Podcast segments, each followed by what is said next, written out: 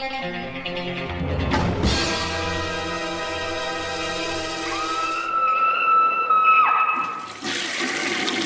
guys, what's up? It is week 256, and before we start this, I want to address something.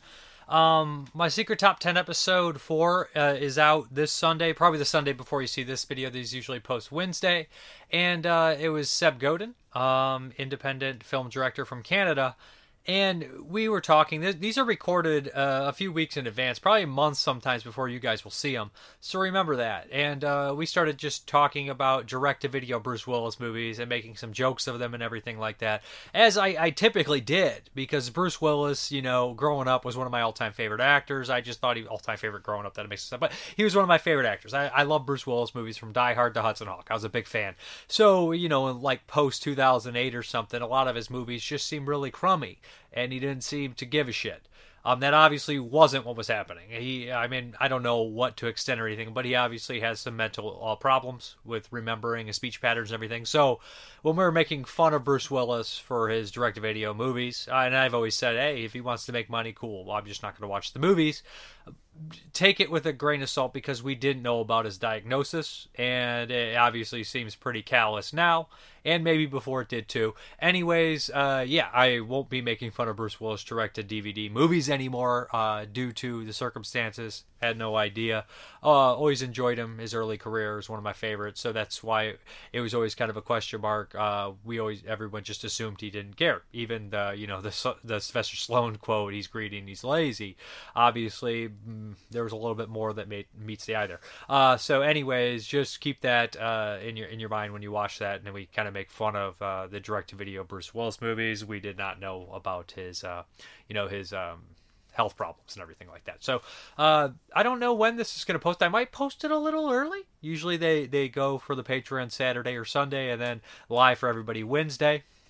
Um, I don't know if I'll be able to, if I'm gonna wait a little bit after Wasteland to record, or I'll record on that Thursday night before Wasteland for my next weekly video. So if you guys are going to Cinema Wasteland, uh, say hi to me, uh, whatever. We can chat about movies or just hang out. If you get me uh, late Saturday or Sunday, I'll probably be brain drained. So if I'm a little lethargic and say uh huh, uh huh it's just that I'm exhausted. Don't take any offense to it. But uh, you catch me Friday, I'll be hype. I'll be excited. I'm an old man though, so I get tired real easy. Uh, but yeah, say hi to me, hang out, whatever you guys want to do. Talk about movies. That'd be awesome. So yeah, and. Uh, the haul won't be as big this week or, or next. Uh, I, it should be the Cinema Wasteland haul. I think I'll go with that. But uh, let's hop into the movies. First up, we're going to finish up the Lies and Deceit box set uh, by uh, Char Shalbral. These are five movies made in the late 80s, early 90s, and this final one is going to be Torment from 1994. And again, this one is quality like the rest of the box set, and I am happy to see the box set kind of end. It always feels good to end a box set, even if I enjoyed every film in the set. So this one was probably the most aggravating, and I mean aggravating in a positive way, because some movies can be aggravating because they're not doing what you think they should do, or they're just not, you know, there's something missing. That's not what it is here. This movie is executed really well, and it really gets kind of its message across, I believe. So essentially, what we have here is a couple that run this kind of, it's like a, uh, I don't want to say like it's not a bed and breakfast. It's much bigger than that. It's more of a hotel deal, but it's it's a little bit more personable, a little bit nicer, kind of high end deal. And people will go there for like months on end for vacation, and this a lot of regular people go there. So in the very beginning of the film, we see uh, this this guy and meet this woman, and, it, we see their entire relationship, kind of uh, this slice of life from this period of time. So at first we see him building the the hotel, and them fight meeting, and then of course they get married, they have a kid, they go through the life, and, and as the movie starts, it seems okay. He seems a little distant. He's very stressed. He seems to have like trouble sleeping and all these kind of things. They start off small as the film progresses, he becomes this completely jealous um, he's starting to have delusions that she's cheating on him, that she's she's lying to him, that she's running away, and and it just goes on and on and on. And I don't want to spoil anything, but about halfway through this movie, I was had so much deep seated hate for this character. But you could understand, like, if you get caught up in that paranoia, in that uh, untrustfulness.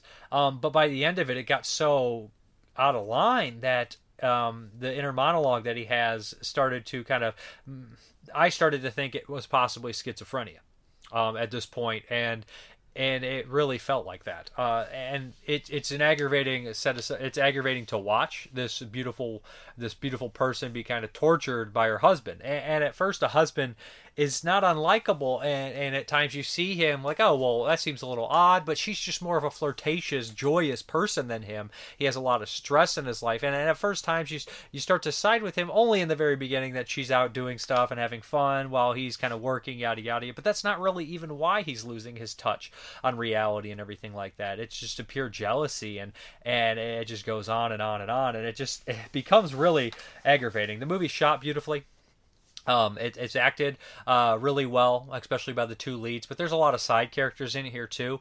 And you can watch this kind of obsessive nature and this illness this guy has just destroy his life around him from his own health, from his marriage to his regular guests that come. They all basically leave him. Um, it's just a really screwed up kind of uh, situation. Uh, like the location's beautiful, the, ho- the hotel, of course, but then the, they're on a lake, so that's all excellent. The small town that they visit frequently frequent is also nice. But uh, as far as the special features are concerned, I'll get into that a little bit. Um, we have um, okay, okay, uh, brand new audio commentary by film critics Alexandra Heller-Nicholas and Josh Nelson on Henri-Georges Clouzot, an archival interview with Claude Chabrol, in which he talks about fellow director, uh, the director of La, Les Diaboliques, whose original attempt to make La Fur was abandoned, and how the project came to Chabrol. Interview with uh, Marin Karmitz, an archival introduction with Marin Karmitz, Chabrol's producer from uh, 85 onward, archival introduction by film scholar Joel Magny, and select scene commentaries by uh, Claude himself. So, yeah, the movie is just kind of one of those things, um, and it seems like quite a bit of this is based based on a lot of other source material. And like I said, um, they really just come together really well. Um, I have no problems with movies based off books. They tend to be pretty good for the most part, um, unless you get Stephen King in there, his opinion on some of the stuff, you know. And it's a little different with horror novels, but a lot of these ones, uh, they, are really um, really good. Um, like I said, I don't have as much to say as I should about Torment, but uh, if you want to see how screwed up like a situation like this can be for somebody, especially the woman in here, and uh, like at one point, I believe there is a setup to kind of capture him due to this, this this kind of this sick paranoia he has and everything, but uh, it doesn't go quite as planned. But um, yeah, the Lies and Deceit box set. If you're into kind of like thrillers and dark dramas, then this is a great set to have. Um, if you really want to be kind of depressed for a while, then check it out. Kind of a look at a lot of different things in here, and I've enjoyed all four of them. Um, if I had to rank them, it's it's very hard. I, I put them all around like the same level of quality. You know, seven and a half to eight eight eight uh, movies. They're all very good. No real complaints, um, and they're all well made. Like I said, they all look spectacular. They're all highly professional, well acted movies. So no real knocks on the, on the set there. Although I think Torment and Betty probably have the most to say, if that makes any sense. Um, but I think that the two cop uh, movies are probably the most uh, easy to access for people. So, yeah, anyways, that's Lies and Deceit, five films by Claude Chabrol. And now I know Arrow has another set coming out too with four films that look more like thrillers by Claude Chabrol, so Chabrol, which I should check out as well. So, hopefully, look forward to those. Okay, this next one from Arrow Films is a really interesting one. It is To Sleep So As to Dream. Uh, yeah, this is going to be a difficult one to kind of talk about and uh, talk about as a whole. So, first off, it, it's a black and white film. It's made to look like kind of a film noir. Uh, it's in, filmed in a film noir style, and also it's silent.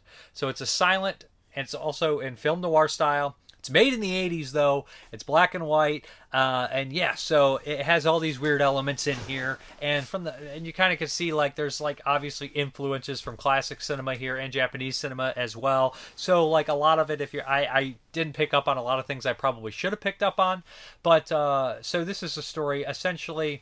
Uh, uh a woman hires these two private detectives to kind of search for a kidnapped daughter, um, and it leads them on this kind of wild chase. Uh, they're, they're, the ransoms constantly change, and literally they go to all these wild circumstances where they keep being led to another place and another place, and, it's just such a bizarre, weirdly surreal movie. So, like you said, you have these mixes of film noir that are typical in here. Of course, the silent film era stuff is also in here, but then we definitely start to bleed mix reality with fantasy, and by the end of it, you're thinking, I don't know where we're going to go next with this one. And also, it kind of feels like it's making a statement about cinema itself within the of their in the cinema, and it's just a wild movie that it, doesn't really. It, it's kind of it's not beyond description. It's one of these movies where either t- just talking about it in a slight way, like in a quick way, would not really do it much justice. But to do it do to do it real justice, you really need to like dissect this movie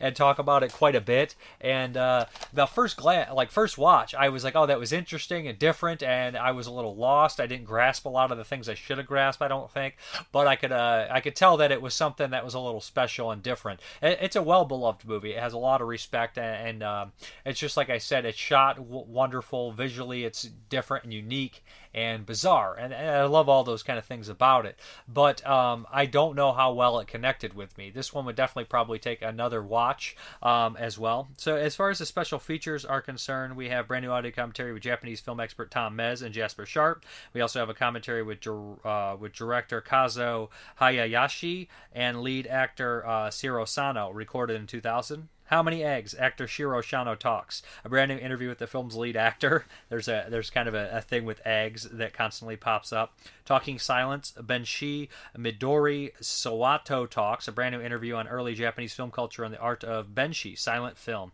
Commentator. Midori Asawada performs The Eternal Mystery, an exclusive Benshi performance to film within the film. And like there's a lot of these ninja characters and a lot of reoccurring kind of characters. The characters within the film are actually the kidnappers and they're always constantly changing their appearance in the bizarre ways. Um, the restoration of To Sleep So As to Dream featurette, fragments from Japan's Lost Silent Heyday, a selection of scenes from silent uh, jidaigeki films from the uh, Kotoko um, Toy Museum archives, an original theatrical trailer in English language restored re-release trailer. We have some other things as well. So the thing about a lot of Japanese films uh, during World War II, a lot of them were lost. So the glimpses at the silent films are probably something that not many people did get to see, and we there's not too many silent films from Japan. So a lot of this is probably from the memory of the directors of the people seeing it who made this. So it's it's kind of cool to see. It's almost like a love letter to a lot of lost films at the same time. So yeah, if you're into these kind of uh, strange Japanese films, this is not something that is like the other other strange Japanese films I'll be talking about. This is the furthest away you can get from the direct-to-video uh, gory movies I'm going to talk about later. Um, it's a classy, unique movie that um, I don't want to say this in any negative way, but film students would absolutely love this. Film people that love their kind of art cinema would definitely get a kick out of uh, So Sleep so as to dream. And I keep looking at the title because it definitely looks like something that I would have a tongue twister over. So yeah, uh, interesting movie, uh, it looks great on Blu-ray. Um, it's a very visually stunning movie. Obviously, being a silent film, they rely a lot on the visuals and everything like that. So there's music and things like that too. So yeah, check it out. It's a pretty interesting movie. All right, now to follow up the the last classy picture, I got one that's even classier, and this is Charles the Charles Band's Crash from 1976, 77. I believe it was originally made in 76. This is uh, released by Full Moon, but it originally wasn't a Full Moon movie. Uh, it is Charles Band's first film. You guys know Charles Band runs Full Moon. He was buying Empire, uh, Wizard, all sorts of stuff. Charles Band, uh, you know, directed a lot of freaking movies. He runs Full Moon, so he's responsible for tons of tons of really cool movies that uh, came out when I was a kid. I never seen his first film, and I crashed just by appearance. I was like, I always thought this was just you know kind of like your your standard '70s grindhouse exploitation crash movie. And it is that. It is that, but it's a little bit more too. It's also a fucking possession movie. And it's 76, so this is a year before The Car, which is kind of crazy. And this is a movie about a driverless car possessed by an ancient relic that this woman is possessing, um, that she owns, that basically takes over and kills a lot of people that get in her way. Um, yeah, it, it's freaking weird. She's basically all wrapped up in kind of a classic style, you know. Right when you see the wrappings and stuff, you're going to think Invisible Man or Eyes Without a Face, although it is more in the Eyes Eyes Without a Face, like you know the the post surgery, um, you know, kind of lost her like uh, memory, kind of amnesia thing. Although Eyes Without a Face is more a surgery thing, but you guys get what I'm getting at too. That's very kind of a classic trope of horror films. So essentially, what happens here? Jose Ferrer, classic actor, um, basically he has a young wife that he doesn't typically like, and um, she's always going out. He doesn't like it. He sends uh, his dog to kind of take care of her while she's driving. She has this traumatic accident, but she had also recently just purchased this weird emblem. I, I can't remember what the frickin' thing is called. It's in its AKA name, um, whatever it is. Uh, let me find the damn thing. Uh, just I, I can't think of its name. It's like one of these kind of ancient, weird, like god things, kind of like a Manitou or whatever the fuck they. You know these movies. So uh, or what is it, the Johnson? Some weird little emblem thing she purchased this and essentially what it gives her is the power to kind of like possess things and control them. So like this car is going on and about when she has amnesia and just like causing havoc and like it'll cut back to all these elaborate police chases with cars chasing this empty car and crash in and it'll run people off the road and kill them like a slasher with a car. But its end goal is kind of to get jose ferrer. There's a doctor who takes uh, you know a liking in her and tries to help her out and figure out her memory of course. Um, jose ferrer somehow is involved with occult stuff as well, so he's involved with this stuff. And John Carradine has an appearance as I can't think he's like some sort of medical or, or you know occult kind of researcher as well, kind of like the Burgess Meredith character in frickin' uh, the Manitou. I don't really keep bringing up the Manitou, but uh, so that so that kind of deal. Any anyways, yeah, John Carradine in here, very, kind of small role. Always enjoy him being in a movie, and uh, Jose Ferrer is decent. But uh, the car crashes are pretty elaborate, pretty crazy. Lots of explosions. Kind of ex- surprised at you know the the the explosions and the actual car chases. How much there were. There's a freaking lot of them.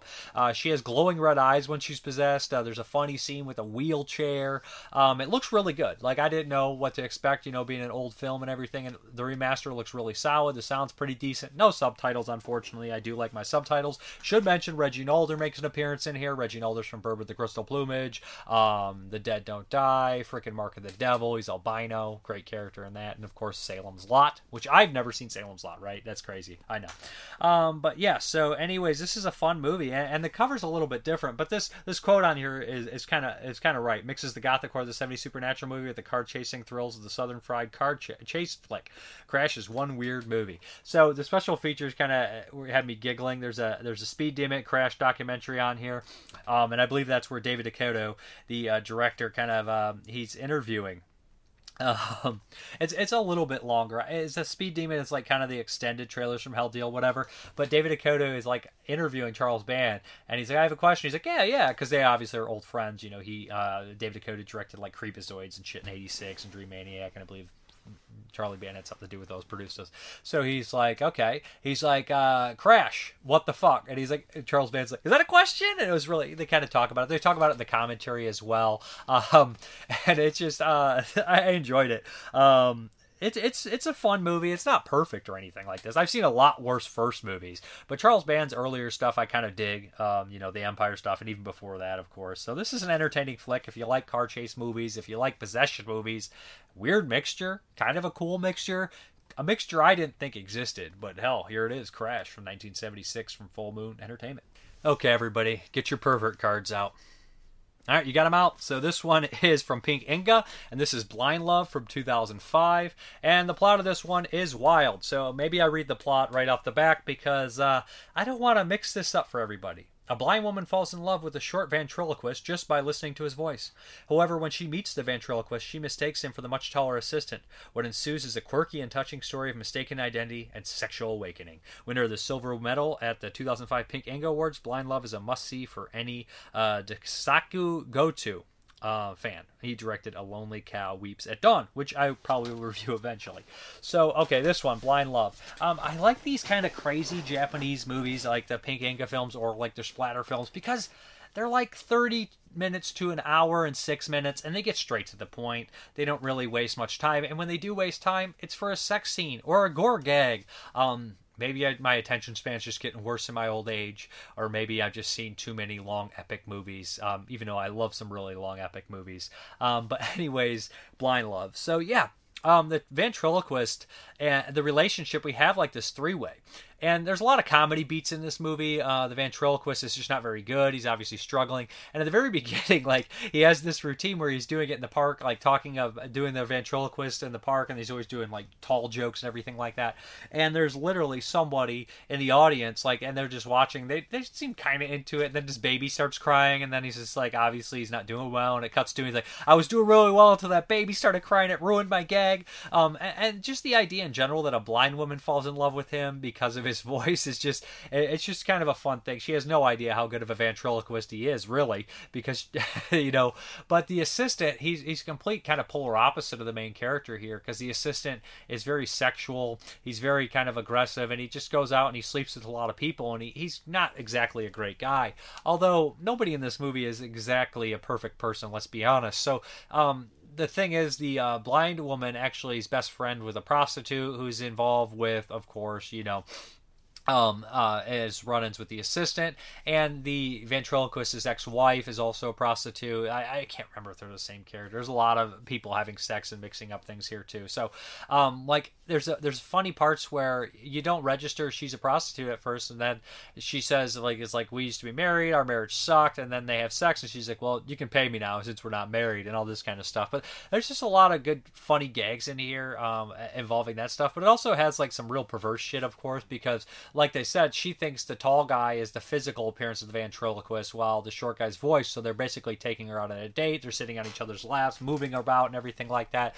And then, like when the facade starts to kind of crack, she starts to catch on, and things change. And um, of course, they have a uh, there's a sex scene and everything like that, which complicates everything. And and it's just kind of a, a bizarre film. There's there's this weird side character who frequents prostitutes that becomes kind of a, a player into affects the major story um, and everything like that. Um, it, I, I don't have all that much to say as far as like filmmaking techniques and details like that are concerned. It's kind of like the story that drove this thing forward, and obviously the sex stuff. There's there's it, it has it's lighthearted and like perverse and fun, all that kind of stuff. And as far as the pervert car is concerned, it's nothing. Kind of probably should have maybe used it for something later down the line. I don't know. Uh, I really don't think that it's that perverse. You know what I mean? There's nudity, of course, and there's sex and all that kind of stuff, but it doesn't seem as uh, I must say as uh, perverse as some of the other titles that are put up by Pink Eiga. So I, I thought this one uh, was was fairly solid. Um, the ending is pretty uh, downbeat, but also goofy and fits the weird tone of the film in general. As far as the special features are concerned, we have um, featurette interview with the director, interview with the cinematographer, audio commentary, Japanese or English language option with director and cinematographer, an intro and Q and A at the New York Asian Film Festival from 2009, and some more. Um, basically trailers and everything like that. So yeah, if this sounds like it's uh, up your alley, a strange coming of age uh, story like that, sexual awakening, then check it out. I enjoyed it myself, um, and it has some laughs, has some sad moments, has some weird zany, goofy moments that I enjoy. Okay, let's get the Patreon pick uh, done, and that is from Jason Willard, and he picked House of Gucci. Right, kind of a strange pick, but he picks a lot of the mainstream big movies sometimes, and I'm fine with that. So, House of Gucci is definitely something that I probably wouldn't have watched on my own.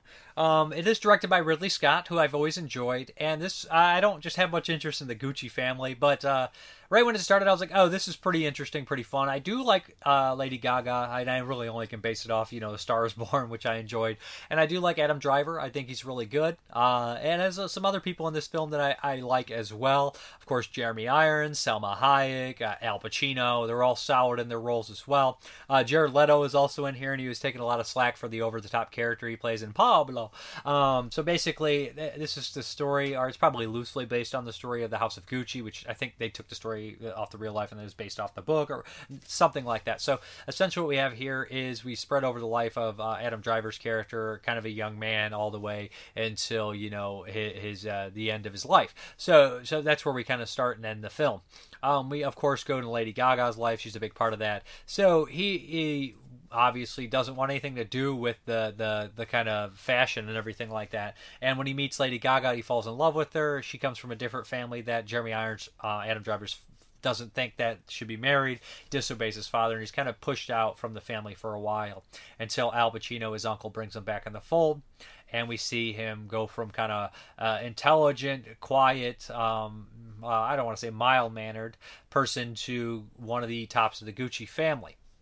So yeah, it, it, it's structured a lot like a I gotta say this a mob epic by Martin Scorsese. Of course, not as good as Goodfellas or Casino or anything like that, but it's very much like that. We start younger, we meet him till this certain point. We have all these people go in and out of his lives and, and and stuff like that. So it's structured a lot like that. It's like if Ridley Scott directed kind of a lesser Martin Scorsese uh, script that he would do. Um, but it was uh, about the Gucci family. So yeah, there there's a lot of laughs in here. Uh, like um, of course uh, Jared Leto. People were being real hard on his character, and it seems like a love or hate it kind of thing. I actually enjoyed his character, and I would compare it to something like Johnny Depp's character in Tusk. But for some reason, I do not like that character in Tusk. I think it's tonally out of the movie and it doesn't fit. But I feel like Pablo in this film fits. I don't know how to explain that, but he basically is like the dumb cousin. All his like he he wants to be an artist, a fashion guy, but he's not very good at what he does. He's very uh makes some really bad designs and all that kind of stuff. It leads to a lot of comedy. Um, I'm pretty sure he's kind of like the walking quote machine from this movie. I like Pacino in it quite a bit. He's got a lot of good lines in here. He's got a lot of good moments. Um, uh, he has a, a, a, good relationship with Jared Leto in this movie. I think that stuff's really strong.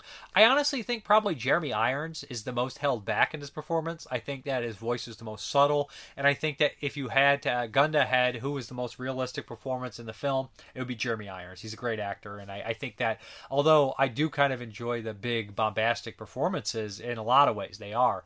Uh, Lady Gaga's not not like horrible interacting and she's such a she's such a crazy person she starts off like like you see her like be sweet and everything but like she like gets the sign of that money and the riches and everything and, and as she goes in she gets like kind of like gets more and more you know want that kind of kind of deal. But just how rich these people are is insane. But uh, it comes to a the ending here and yeah it's kind of what you expect. I don't didn't know the story of Gucci. I knew that some people did die. I did know that much. That's about it. But uh, yeah, it has a lot of needle drops. A lot. It goes over the. Uh, I think the '80s part has tons and tons of needle drops. Recognized a lot of the songs. Enjoyed them quite a bit. So that's always fun. You know, I know like a lot of those mob movies that I enjoy have needle drops, or Quentin Tarantino movies have needle drops. And there's a lot here too. Heart of Glass uh, plays in here, and other stuff that I did enjoy. Um, so yeah, it is definitely this big kind of you know, epic crime movie about a family you may or may not care about, but it, it kept my interest and I enjoyed the damn thing to be honest. Um, yeah, this isn't going to be for everybody. A lot of people be like, eh, but I, Ridley Scott's a solid director, of course. Come on, not even solid. He's a great director. He doesn't. All his movies aren't great, of course. Not, not many directors have all great movies, but from the director of Alien and Blade Runner and um, Legend comes House of Gucci, right? Yeah, yeah. So, anyways, uh, check it out if it sounds like it's up your alley. I enjoyed it myself. Okay, let's get in another one here. And this one I wanted to watch before I popped in Trancers 4 and 5 from 94. They'll be on next week's. And this is Trancers 3 Death Lives, when Jack Death, of course. Tim Thomerson, this is 1992, 1993, or something like that. This is actually directed by C. Uh, Courtney Joyner, who also directed Lurking Fear from 94, two Full Moon movies. I don't think he directed anything else. He was a writer, and I, I think he's the same C. Courtney Joyner that contributes to a lot of, you know, special features from Film Detective and a bunch of other things. Very smart guy. Loves uh, genre cinema. So uh, basically, yeah, this one is the last appearance of Helen Hunt from Trancers 1 and 2 and a bunch of other things. Tim Thomerson is in this one. Um, has a couple other people I recognize. It has Holt from Blood uh, Blood Games. If you guys ever seen Blood Games, Vinegar Syndrome put it out. There's this like it's a crazy weird like baseball like Southern Fried Rape Revenge kind of deal. Um, well, revenge title and there's this goon called Holton there. He pops up in this one as one of the kind of trancers. So essentially, Andrew Robinson is the main baddie in this movie, and Full Moon was pretty good about getting a, a kind of a established character actor as their main baddies. I believe part one, I don't remember off the top of my head, was baddie, but number two had Richard Lynch, Jeffrey Combs was in there, a bunch of people were in there. So three, we have Andrew Robinson, of course, from Dirty Harry. Hellraiser, Charlie Varrick, tons and tons of movies. Child's Play 3. so, yeah. So, anyways, what happens is uh, Jack Death is living in, like, I think a certain uh, normal modern I can't remember what timeline Jack Death is in. Jack Death kills Trancers. Trancers are evil, weird zombie things that I don't remember what their end goal is, but they want to just ruin everything. They're bad guys. And there's it's a time travel movie, so it's pretty complicated and weird in the timelines. So, somebody approaches Jack Death, um, this big robotic thing, actually played by the guy who who was in Texas Chainsaw Massacre 3 is Leatherface, R.A. Mihailoff. Can't think of his fucking name. He's this big androided like fish dude called Shark. Pretty cool design, pretty cool character. So uh, Stephen Macht and some other people send him back to grab Jack Death, to pull him in, to send him to a, a timeline in 2005 where they created these ultimate trancers, which basically ruin the entire world. So it's essentially, you know, kind of like a Terminator rip in that style. So Jack Death has to go back to find these like um, these baddies and Andrew Robinson who's creating this perfect formula, or creating these super soldier trancers to that are eventually wipe out the entire Earth. So it's pretty much up to him to kind of save the day. There's a really kind of like crazy moment where uh, uh, Tim Thomerson goes back and he finds Helen Hunt in that timeline. He had been gone for like 13 years, and he was like, "Oh, that would be so screwed up." Anyways, uh, yeah, it's fun. I like Tim Thomerson. He's got decent one-liners. This movie has a lot of people getting shot, which is enjoyable. A lot of a lot of action at the very end of the movie. Shark, like I said, the big android guy is really awesome. Um, has a solid B movie cast in here. Um, yeah, it's a solid, fun movie. I, I, just don't know how much more to say about it. Um, Andrew Robinson, I said, is chewing the scenery. He always does a does that when he when he's he's, he's supposed to, and it, it's fun performance. Um, I think I prefer Trancers two a little bit and one over this one, but it's definitely not bad. I, have had a lot worse times. I'll tell you that. It's an enjoyable, fun, you know, sequel in the full moon kind of uh, series. I, I don't know how four and five are going to go, but we're going to check those out next week. As far as Trancers three is concerned, the pr- picture quality looked really good. I was impressed with the 5.1 surround sound. That actually came through uh, really well, and I think that full moon when they do the 5.1, they're very loud. They're, they're, they're leveled right for at least in my system is concerned, and I, it's always kind of uh, I think they do a really solid job with that. So yeah. Anyways, if you're into transfers, let me double check this at a 5.1, and I'm not mixing it up. Yeah, it definitely has a 5.1 because I remember like the time machine jump when Shark comes in was just like boom. I was like, oh wow, it was super loud. It was effective, and loud doesn't always mean good, but it was just well done. So anyways, it is Trancers three. Jack uh, Death lives. Death lives. That's a very funny pun right there, right? All right, this next batch of stuff is going to be really strange. So basically, what I did was I went ahead and there was a lot of these kind of Japanese short films, like these short kind of gore films, direct to video, just weird movies that I've always wanted to watch, and uh, I, I watched six of them. They all range in time from 35 minutes to about a, a, close to 55 minutes or somewhere around that line, 57 minutes. Um, so let's talk about the first one. This is from Unearthed Films originally. It's long out of print, but this is Mermaid in a Manhole from I believe 88. Is it 88, 86 maybe? 86. I think it's 86. Um, if I'm not mistaken, let me double check on here. I know they mentioned the times in the history thing, the dates when they were made. Um, they say 88 down here, but um, yeah, 86 for He Never Dies, 88 for Mermaid in a Manhole. So, okay, here we go. Um, so I had seen the first two guinea pig films. I've seen Flower, Flesh, and Blood a long time ago, and I, I rewatched it not too long ago when we covered 85. I seen The Devil's Experiment, and those are the first kind of two uh, guinea pig movies. They're more fake snuff films or fox snuff films and, in that kind of vein, right? And they're very in, in, influential in that genre. Um, then, like come later. I should do He Never Dies first, but I'm not because this was the one I liked much better. So w- w- the guinea pig films had like more through the series, and not including the making ofs and the greatest hits and stuff like that. They had four more kind of films, and then kind of a, a loose one that some people consider Lucky Sky Diamond, I believe, which I've not watched yet. I will eventually. But uh, so Mermaid in the Manhole was the one that always came up. That was always kind of the one that people said, well, you know, if you don't love those first ones, Mermaid the Manhole is completely different. You should give that one a try. And I, I don't dislike, you know, Flowers, uh, Flesh and Blood. I do uh, enjoy it. I like its setup and all that kind of stuff. And, and I don't dislike Devil's Experiment, but I don't have the fondness I had for Mermaid and a for those that I that I don't have the fondness for those that I did for Mermaid in a Manhole.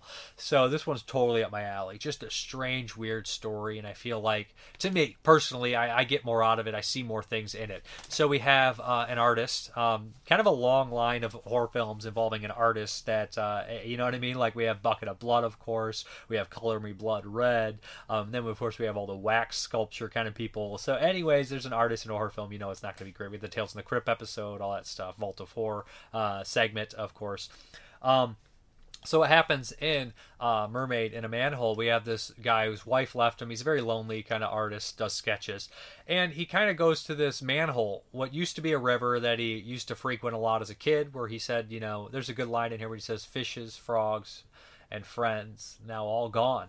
Um, and and he says that he goes down in this manhole and he kind of paints pictures and everything like that. And in the back, you see like a, a, a dead baby floating in the water. It's really kind of gross shit. looks like you're to catch a lot of weird diseases just being down there. So he, he goes down there and he draws sketches and everything like that. And that's kind of what keeps him preoccupied. Um, so when he's down there one day, uh, amongst the salamanders and fetuses, he spots this mermaid that he recalls he met as a child once and they shared some words and and he says oh it's just that last kind of thing from his childhood that's still there, right? That he remembers, right? That flinting thing that, you know, that nostalgia that he's in a dark place now. So he talks to the mermaid, realizes she's sick, and he says that he takes her back and he, he gets this bathtub delivered, puts her in the bathtub, and, and her illness starts getting worse and worse. And she tells him, you know, forget about me um, why don't you draw me? Why don't you paint me? Uh, make make this art of me. That's that should be your number one goal. So he starts to feed her raw fish and like paint her and all this kind of stuff as her sickness progresses. Her her deformities get more profound and disgusting.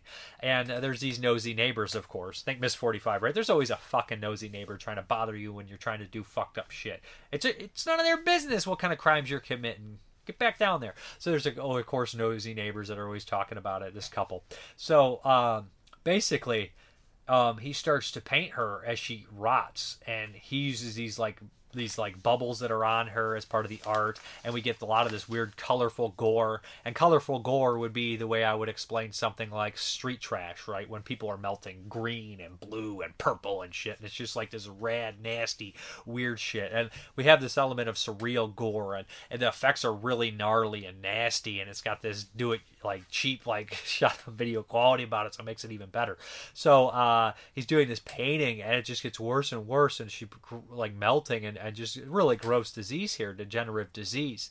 Um until the point where she's just filled with a lot of these weird worms and maggots and shit like that. And it's just really fucking gross but it gets gorier and gorier. And by the end of it it's just kind of like a art masterpiece of nasty gore. There's a twist at the end but just really good really good for this kind of stuff. I don't think it's going to be matched as far as the guinea pig movies are concerned uh, as for me. And i really thought this one was something special. And how many fucking horror movies do you have a mermaid in? And how many horror films with a mermaid are gore fest or or weird? Like this one crosses is like avant-garde kind of like gore? And that's like it's just like yeah make me feel better about watching this weird nasty shit. Even though i love the weird nasty shit if you add a little art in it then i can be like well i can get on my high horse and be like well it's not just a gore film it's a little art too and put on my little beret and be like hey but anyways i um I like it. I thought it was pretty awesome, and I don't. I wish I wouldn't have waited so long to watch. See, that's the funny thing is I watch hundreds of movies every year, and there's a lot that I've had for years and heard about for years, and I sit on them. I've sit on them. I was like, I had this movie for 20 years sitting on the shelf, and I don't know why I didn't watch it. Maybe I was like saving it,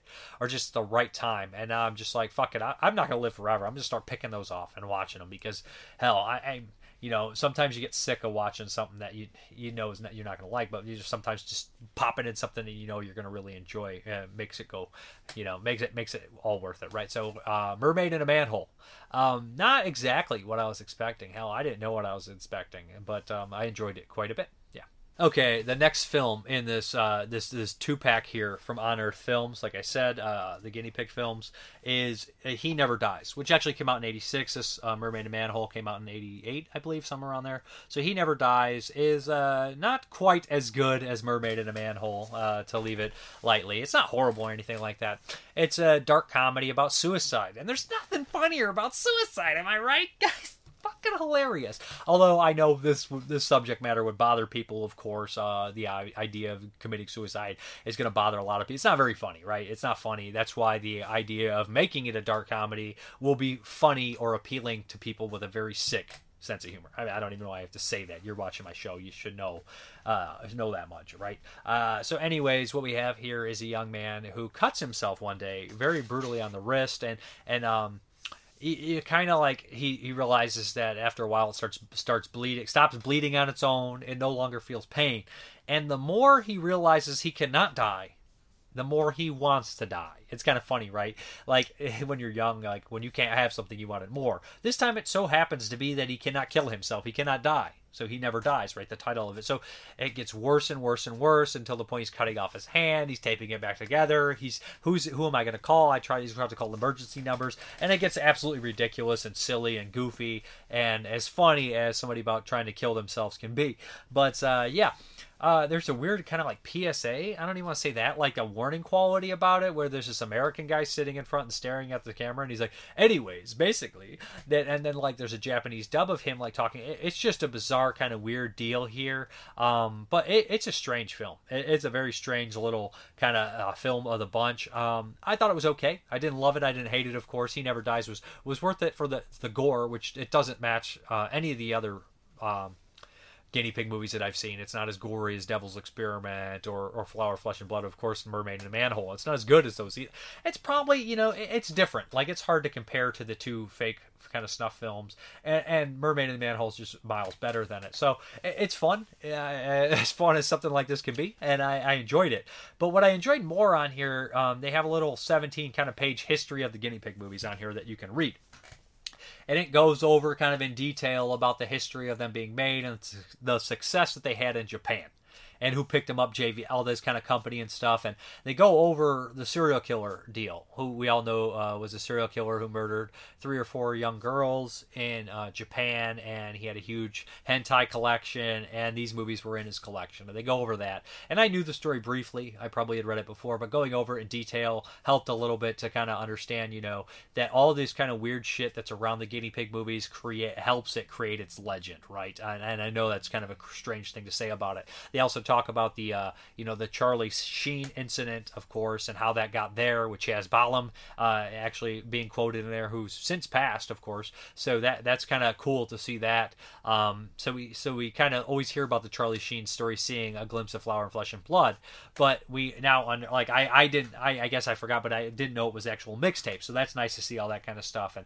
it's just an interesting history of the movies too. And like I said, not only are the movies kind of interesting on their own, but they're interesting in a place of history too, right? And the guinea pigs are, are really infamous gore films, and and of course a lot of movies have been made since that kind of make the guinea pig movies look tame, like especially He Never Dies.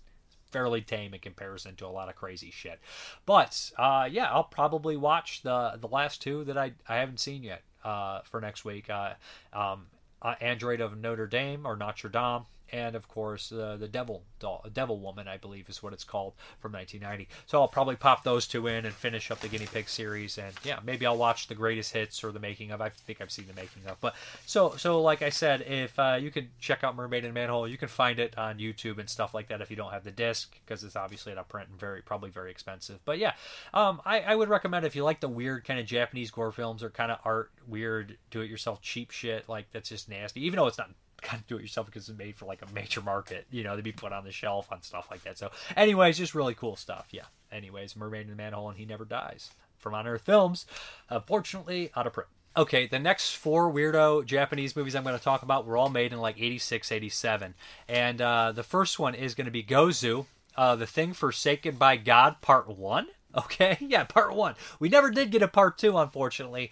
But uh, the kind of plot of this movie is kind of like Hausu from 1977, right? Where you have these schoolgirls going to this house, and there's like kind of a, a woman there that kind of knows something is up. And essentially, what happens is they're attacked by a weird kind of presence. That's kind of the basic premise, which is kind of a common premise. You know, we have Evil Dead as well, you know, basic shit. But the open this one's like 86 so it's later. I imagine that Hausu was kind of an influence on this. So it opens up and and we have this weird quotation at the beginning. It says that Guzoo was this strange creature that was the evolutionary dead end. He's one of a kind. No other animal on planet Earth is like Guzoo. He is forsaken by God. He's an abomination. All this weird shit. And like, what the fuck? And it's showing like this blob creature with tentacles. And I'm like, this is totally made for me. This is so fucking weird. And like we cut to these schoolgirls, these four girls. They all have their own personality. We have like the curious one, the the professor, like uh, relative, whatever. So they all go to this. I, I don't necessarily know why they're going here so they go to this like uh, place to hang out and stay the night and everything. And they realize that like when they were doing something like swimming, all their mirrors were broken in their purses. And we're like, what the fuck? So like the the woman who's there, she's doing medical experiments, and obviously it involves Guzoo. So fairly quickly, one of the girls is attacked uh, by a mirror, and something like pierces her face, her cheek, and uh, after that, like Guzoo comes out and he starts to attack, like, and it's such a weird, surreal thing. Like he pulls them through mirrors at one point, and we go to like his weird dungeon, and like he starts absorbing, like kind of like the thing, but he's different. And they mention that Guzoo can change to other animals if he would like, and he lays dormant for years, kind of like a Pennywise or turtle or amphibian or reptile that will lay dormant over a season if you guys seen the ending of the movie. But uh, yeah it, it's just a weird gooey monster movie. Like where the gore is really good. The monster is really fucking scary and gross and lovecraftian and i eat that shit up. I love that kind of stuff. But there's tentacles. The girls are trying to fight to survive. And it has this weird kind of surreal moment where like you don't exactly know exactly what Guzoo is or how how um he is intelligent. They do mention that, but um, with the the music in there and stuff like that, like I, I don't know like his his uh, his his mind process on that kind of stuff. But I, I enjoyed it. I, I thought this was really great. Really loved it. And uh, me and Seb talk about this a little bit. Uh, he brings it up, and and uh, I know Dustin brought it up, and a lot of people have brought this up, and it's just one that I've always wanted to watch. I just never actually uh, did. So finally, I popped in Guzoo a thing forsaken by God, and I'm really glad I did. So yeah, good stuff. Check it out. It's on YouTube if you're really interested in it, but I really would recommend it. It's about 40 minutes long. Uh, a great 40 minute monster movie about weird shit. Uh, yeah, not as like sleazy or anything like that. Um, I mean, eh, it's not like an explicit sexual thing or anything. So, and um, safe for kids. Show your kids Guzoo, The Thing Forsaken by God, Part One. Okay, the next one is also a really wild movie called Biotherapy from uh, 86. This one runs about 35 minutes, and uh, this is the first Alien Giallo movie I've ever seen, if that makes any fucking sense to anybody. That's right, I said Alien Giallo. So essentially, what we have here is in the very beginning, we see this kind of uh, black gloved, black hatted, trench coat wearing killer, his face covered, their face covered brutally murder this scientist, pulls out his eyeball and everything and sets it on the table and the credits roll. I was like, oh, we're in for something nuts. We are in for something real wild here.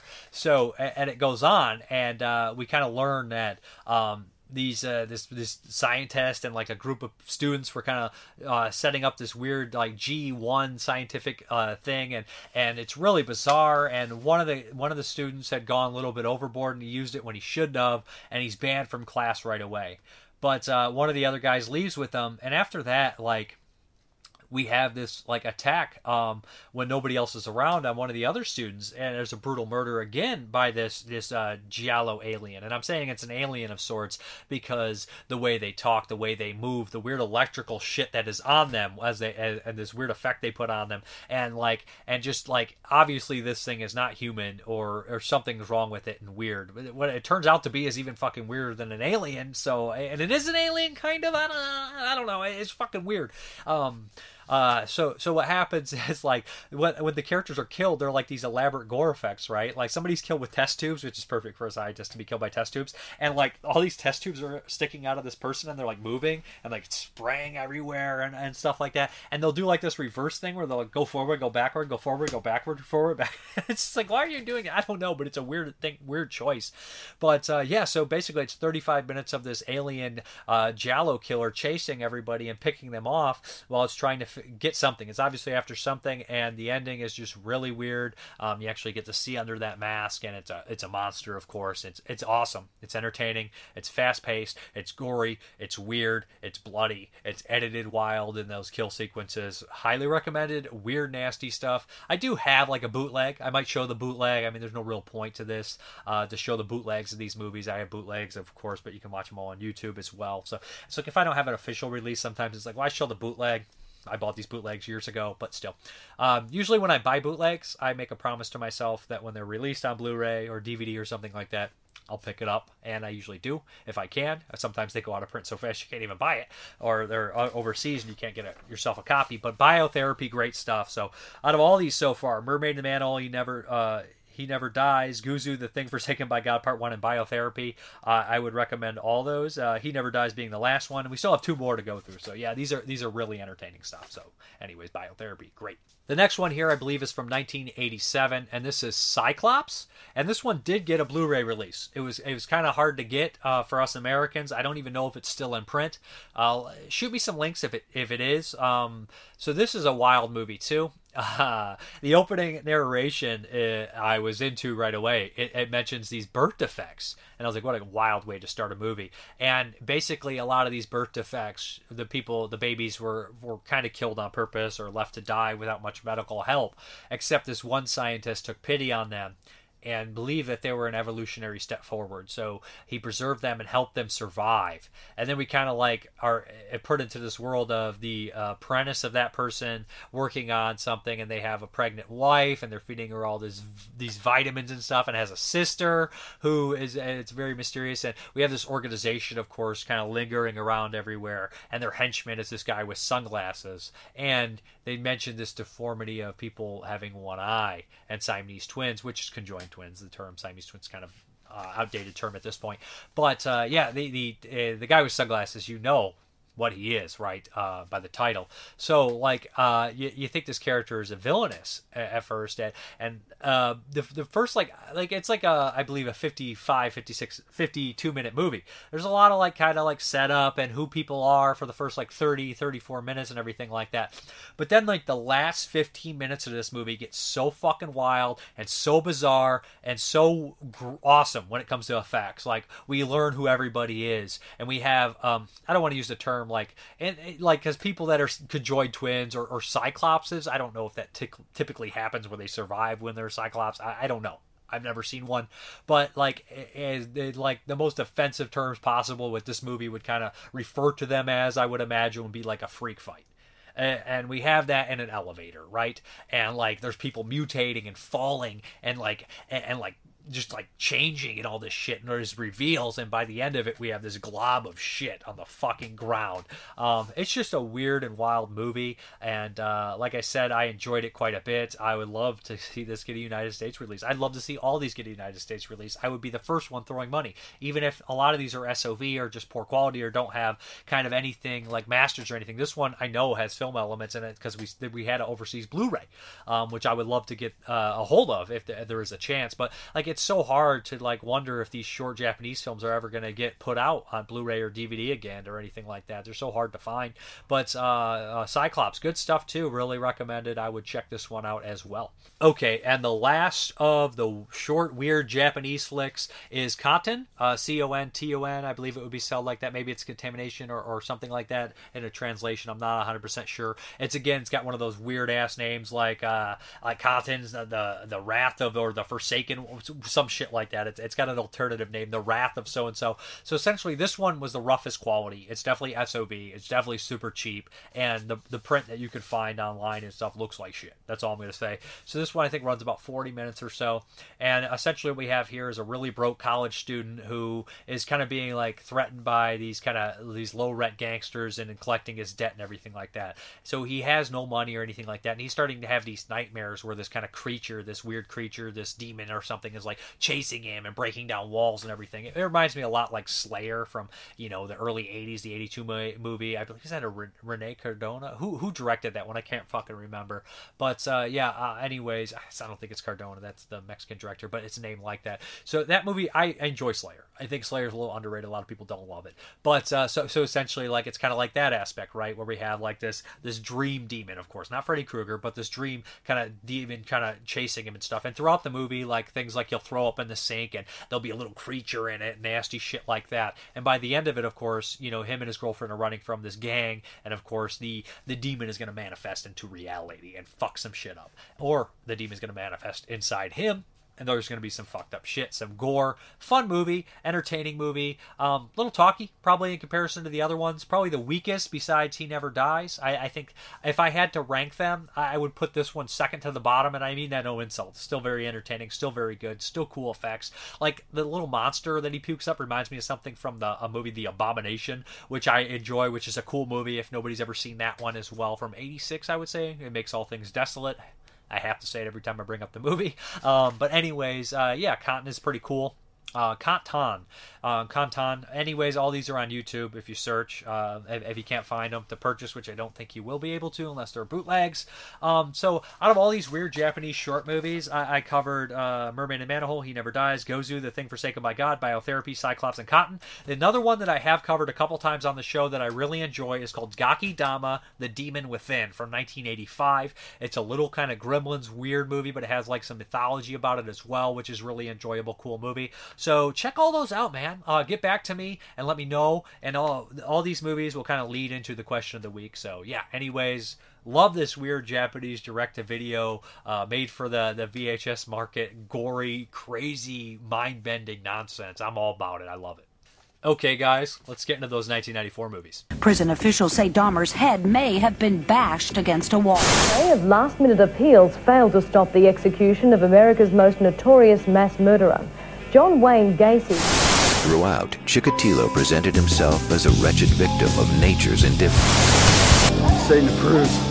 Reality! What do you know about reality? Handling CNN cable television has announced exclusive live... It's not a Solitaire story. This is not reality. Not reality. Not reality. This is reality. not reality. Not reality. The delusion of a disordered mind, a phantom, a spirit, a ghost. Look, he hasn't got any relatives, and the coma he's in is irreversible. Give me a signature and I'll pull the plug now. Fuck off.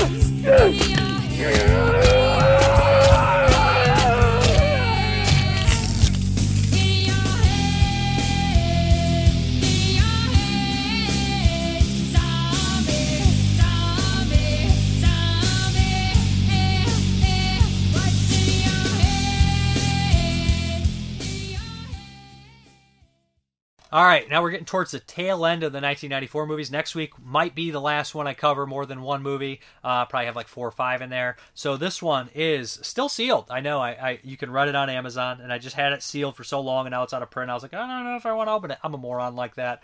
Um, so this is vampires and other stereotypes. Uh, yeah. So this movie, I, I, who directed this one? I want to make sure I get it. They don't even have the director on here, but I believe these are some of the same people that were involved with the anthology Twisted Tales, which I didn't love from '94. Um, hmm, you know, not a huge fan of that one either. So this one, vampires and other stereotypes. Um, it's like a comedy, of course, um, and it's comedy's very subjective. I didn't find it very funny. Okay, so there we go. Um, essentially what we have here is a girl. She meets this. Uh, uh, I don't even know if I want to start with that plot point here. So essentially, we have these two kind of, uh, I guess they're like kind of Mulder and Scully kind of people. They hunt vampires, yada yada yada, or other evil things. They kind of track down. Um, they close holes that are gateways to hell. Um, they find one that they're going to close down. There's a lawyer there for some reason that's been called by this evil vampire. They they slay the vampire. They're about to close the portal. Well, all of a sudden these these kids walk in and they're looking for a party. Somebody cuts themselves, and that kind of activates the portal. They have to stay in there till morning breaks, uh, with the portal to hell. So yeah, that's basically it. Not everybody's saying who they're supposed to be, um, and all sorts of weird shenanigans start happening, like giant rat monsters, faces on the walls that are funny and mocking them. Some of that stuff's okay and humor wise. And so essentially the characters are the lawyer who apparently ends up being one of the teens' dads. That's no coincidence, of course. Um, the one of the, the, the main girl here who's dating this kind of this leather jacket asshole. Her two friends, they're kind of like spacey all over the place. And then we have the two vampire hunters, a younger guy who seems more polite, nicer, has a thing for one of the women, and like an older kind of jaded guy who's very you know calm and collected and, and rude and just very I would say like if Andrew Dice Clay had almost no energy, kind of that deal. So, uh, as far as like the dialogue is concerned, this is a cheap movie. I believe it's SOV. So when like editing comes into play, like I understand that sometimes they would have to edit these on multiple tapes. So like air, there's a lot of fucking air in the movie. Like oh, like you know, a lot of movies you'll have overlapping dialogue, right? When people you'll hear them off screen talk before you get to them. None of that here. Like there'll be like half a second sometimes before somebody gets on them, and then before they talk, they're like, "Yeah, you're right," and they'll come back to them and they'll be like, "Yeah." Like so, acting suffers majorly, probably due to the editing and probably some of the dialogue, that kind of stuff. Like it, it's hard to like hold a lot of the SOV shit against it. Like I know sometimes like when they get the movies back, like uh Scooter McCrae got to re-edit Shatter Dead, he cut a lot of the air out and it just flows a lot better. I mean, I always love that movie, but it flows a lot better now. So like because it was such a pain in the ass to edit on tape, and I believe this was a SOV. If not, I, I'm mistaken, and it's just the editing's not great. The dia, I mean, like the editing's not poor like poor when it comes to like act all that kind of stuff. It's just okay but like there's so much air in the dialogue between the characters. The characters are, are some of the dumbest characters to ever exist and, and it is a comedy so you're like whatever. But at, at some point they're just too stupid even for that. Like and there's obviously the take like the girl's father dies and her boyfriend disappears and she's more concerned about her boyfriend she barely knows than her father dying and you're just like what? I don't know why they're doing this. Obviously maybe for jokes. Um, the special effects are really good. For a low budget movie the special effects are fun. The heads are cool. The rat's cool. The demon faces are cool. Um, there's a lot of cool stuff in here. There's this weird element involving elvis and jim morrison i won't give away completely but hey even saying that's probably giving away too much so that that was kind of enjoyable and goofy and fun. Um, but like I said, um, there's a lot of people that turn out to, you know, a lot of twists and everybody's saying who they are. But uh, I really couldn't dig this one very much due to the characters, the writing, and, and the acting. All that stuff kind of really hurt this one, to be honest. The A lot of the characters and actors didn't really, I mean, the actors didn't go on to do very much more, I don't think. Well, not that I know of. Um, but like I said, um, there's some fun special effects. The budget really holds it back, and, and and that's that's what there is to it. The concept is cool too. You know, being trapped somewhere until dawn. You know, Night of the Demons is the same kind of concept, right? You're trapped there. You got to wait it out until the sun rises, or even from dusk till dawn. Or hell, you're you're trapped in a place where the monster's trying to get you. Night of the Living Dead, it's a siege kind of deal. Anyways, vampires and other stereotypes. Um, not too big of a fan of it, honestly. Not my thing, but uh, some people may get a kick out of it. Uh, you could rent it on Amazon if you can't find the DVD to buy. Okay, we're going to do another one from 1994. Actually, covered this bad boy already, and this is Guyver 2 Dark Hero, or Guyver Dark Hero. Who directed this one? Actually, directed by Steve Wang, who did special effects on the first Guyver. Um, yeah, and maybe he directed the part first Guyver too. I think he might have done it. I know Screaming Mad George did effects as well on the first one. And crazy, Les Claypool the third did the music here. So if you guys are unfamiliar with Guyver, Guyver was a 1991 movie. It was based off a manga, and there was also an anime movie, uh, anime movie called Guyver Out of Control, and, and two series have been made about Guyver. Guyver is a pretty awesome character. I'm a big fan of the Guyver character. I love the 91 movie. I love the anime Out of Control. I love the anime that originally came out in the 80s. And I saw part of the 2000s ones. I enjoyed that. There's not much Guyver that I've seen that I've disliked. So Guyver is um, essentially, uh, this is a sequel to that one I said. Um, the Zoanoids are these aliens from space that are human. They transform. And uh, um, basically, the character Alex, is Alex in this? He was, uh, he got this Guyver unit, which was a, a, a basically a weapon made to go on top of you to make you super tough. I believe the aliens made it. He got it in the first one. He stopped the Zoanoids. He thinks it's over. But of course, he starts to watch the news, He's kind of weird channels, and he sees that there was kind of a, a werewolf attack in this area where they're doing kind of an archaeological dig. He gets very interested in it. He goes there. He realizes there's Zoanoids, and this archaeological dig site is actually unveiling uh, a spaceship that he can learn a lot about the Zoanoids, a lot about the Guyver units on him. So he goes there. The movie runs about two hours and three minutes, which is definitely a little long. It's kind of an epic for like a low budget direct to video movie, but uh, there's some cool things about it. The fight scenes are fun. They're really cool, especially Guyver fighting monsters. He fights this big kind of guy who's like a porcupine werewolf thing that's really awesome. Um, that fight scene's great. That car- that monster's really cool. Um, yeah, and we also see another Guyver in here, which I love, um, and it's a Zoanoid Guyver, which is badass. So there's a lot of cool things to like about the movie. Uh, the runtime's a little long. I enjoyed the music. It is a little cheap. It's definitely like direct to video kind of action, kind of sci fi movie, but I enjoyed it. I've always enjoyed it. I've always had a soft spot for it. I grew up with the Guyver. Okay, what can I say? Um, and I do think it's worth your time. I really do. Uh, but I, like I said, I, I believe I've covered this one on the channel before. Um, as far as acting is concerned, I don't really know any of the actors or actresses in this movie, uh, except maybe the, the the there's an agent in the movie, of course, who's helping out the Guyver, and I've seen him before, I believe, uh, just in kind of some movies here and there. there. Like I said, there's decent gore. Um, the Zoanoids look awesome. The practical effects are really cool, um, and when he transforms into the Guyver is badass. And I love the beginning when he like dispatches all these goons, and they're all like the old school like '90s goons, where it's like I don't know why these goons are hanging out. Like you'll have one with a do rag. Um, then you'll have one in like a gangster thing, and then you'll have one that looks like a trucker. You're like, I don't know who fucking put these goons together, but this looks like the Burger King Kids Club version of bad guys. I don't know. Like, like we got to get diversity in the villains. Like they all got to look completely different. Everyone's got to be from a different gang. Like I don't fucking know, but it's funny. They're all just '90s stereotype cheap bad guys that you would see in lots of movies. Um, like everybody was like, I don't want to be picking on any villains, any certain group of villains. Get a mixture in there. Like they're all just stuntmen. So like if a stuntmen come in all shapes and sizes, that's fucking why, right? But uh, anyways, Guyver 2, Dark Hero, entertaining stuff. The last one from 94 that I'm going to cover this week is Sorority Slaughter. Yeah. And this is a Wave production. This is a Saturn's Core release. And this is some cheap stuff right here, SOV. Um, if you guys don't know Wave Productions, make sure that you watch the documentary Wave Mail Order Murder. It's very fun, it's very informative, and you kind of get to see some glimpses of this movie.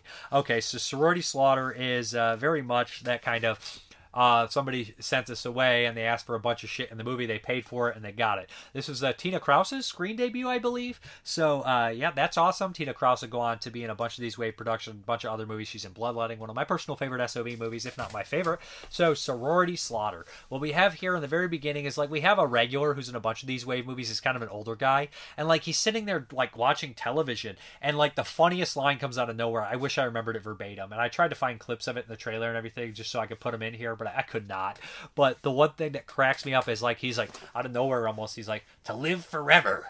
That is man's true wish. And I was just like, what the fuck? It just it made me laugh out loud because it was so random and such like a setup for who this guy is and what the fuck's gonna happen later.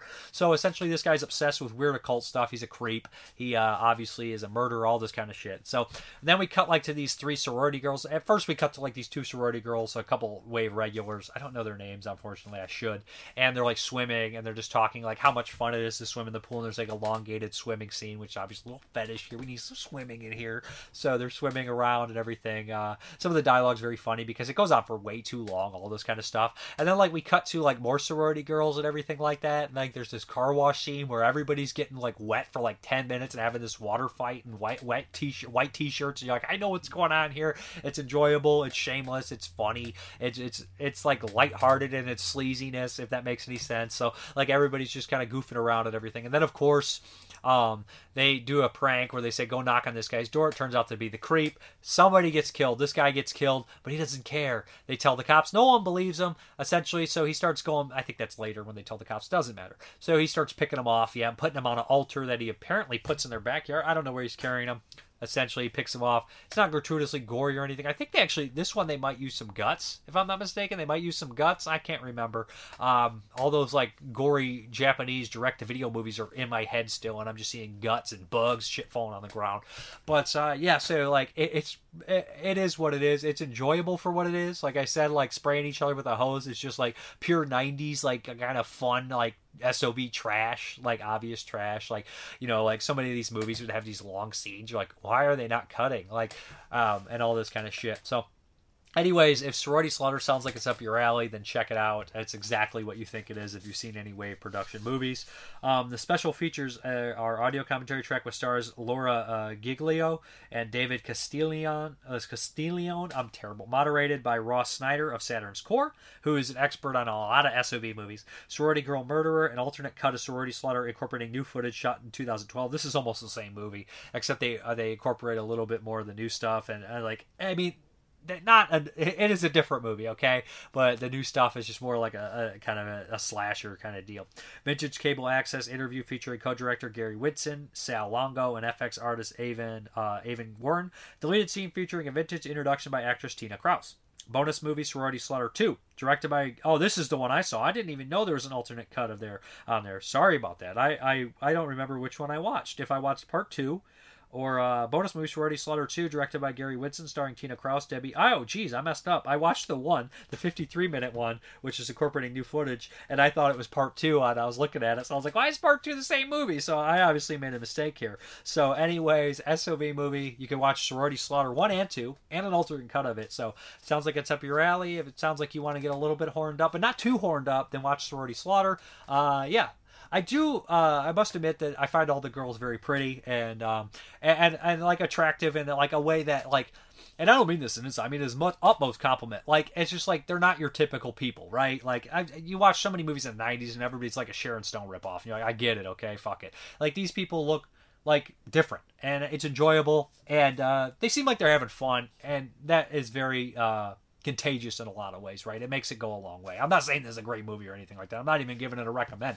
But from if you're liking what you're hearing, what I'm saying, then then check it out. It's Sorority Slaughter.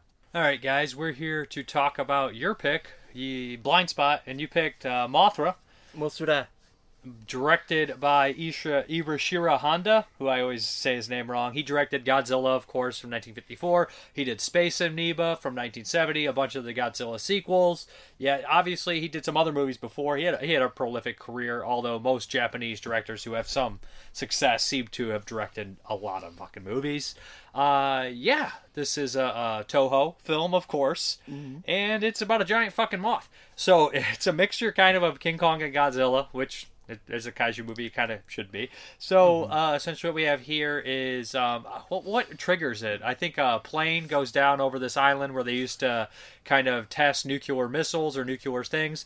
A And- boat crashes. a boat crashes Mm-hmm. by this um, nuclear research island or some shit, and uh, they tell everybody that they were saved by the natives. Everybody's confused by it, so they do a joint effort of Japan and this made-up country called Ro Rosh uh, Rosalia. Ro, Rosal Rosit. It's R O L I C I A N or something like that is what, what the, the race is. So it's kind of like a, a, a, a add in for Russia or America or one of the big superpowers.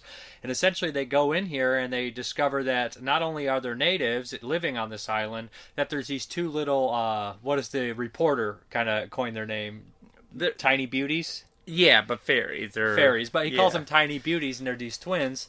Um, what happens is the relations uh, are really shitty. One of the guys who runs them, pr- pretty much just him, and he kidnaps the fairies and uses them as kind of a traveling sideshow, similar to King Kong.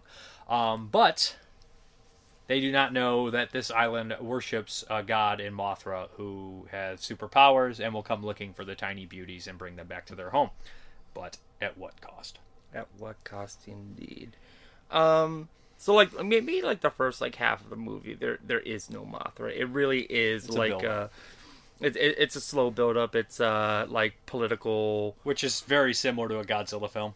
Yeah, absolutely, and and you know, to an extent King Kong. Um, There's no polit- politics in King Kong. no, I, I meant like the, The adventure. The, yeah, exploring the island, the adventure. um, I think that's where the all King Kong. half those movies, King Kong, it's an island adventure, almost all that Yeah. stuff. Well, even what was the uh, the um, Shaw Brothers version of that too? The Mighty Peking Man was similar. I mean, oh you- yeah, I remember that. One. You go to the island, you're attacked by weird shit. You get off Right. the island with some sort of thing you shouldn't have, and I, I do wish that the island adventure had more like Monsters? deadliness to it. There is like a killer plant. um, we should have had some lost continent monsters in there. Something. Like send in the crab monster from the lost continent. Right. That you hated that movie. I don't know why. Um, it was just weird. That, that was the Hammer one, Yeah, right? right. With Michael Ripper. I mean, I enjoyed Michael Ripper, but like the. It, it just didn't feel like a Hammer movie. But but we're not here to talk about Lost Continent. We're here to talk about the adorable Mothra and how cute she is. Okay, so Mothra. the cool thing about Mothra is technically you get an egg, but Mhm. then you get a caterpillar of sorts, and then throughout, so you're not stuck the entire movie waiting for the monster to come. You you have a caterpillar monster doing damage, and then it morphs into another don- monster. You know, and that Mhm. happens in other ones like uh, Shin Godzilla. Godzilla is not Godzilla when he comes out. Um, he mutates furthermore, and so Mothra kind of like he starts off as the caterpillar going across sea, destroying ships, and eventually becomes the moth of superpower. Um, the reporter steals the show in this. He's very funny. He's a judo expert. He just got a great look. He's got a great comic timing. I really like well like the um, the uh, reporter in the film. Yeah, I think his name is Zen. Is that what they call him? Or is that the, the female reporter? I'm not sure, but the uh, the re- the goons um, The goons are great. super cheap. Um, especially like a lot of times the relations it look like a mixture of Japanese and Americans or Russians, so it's kind of a mixture culture here.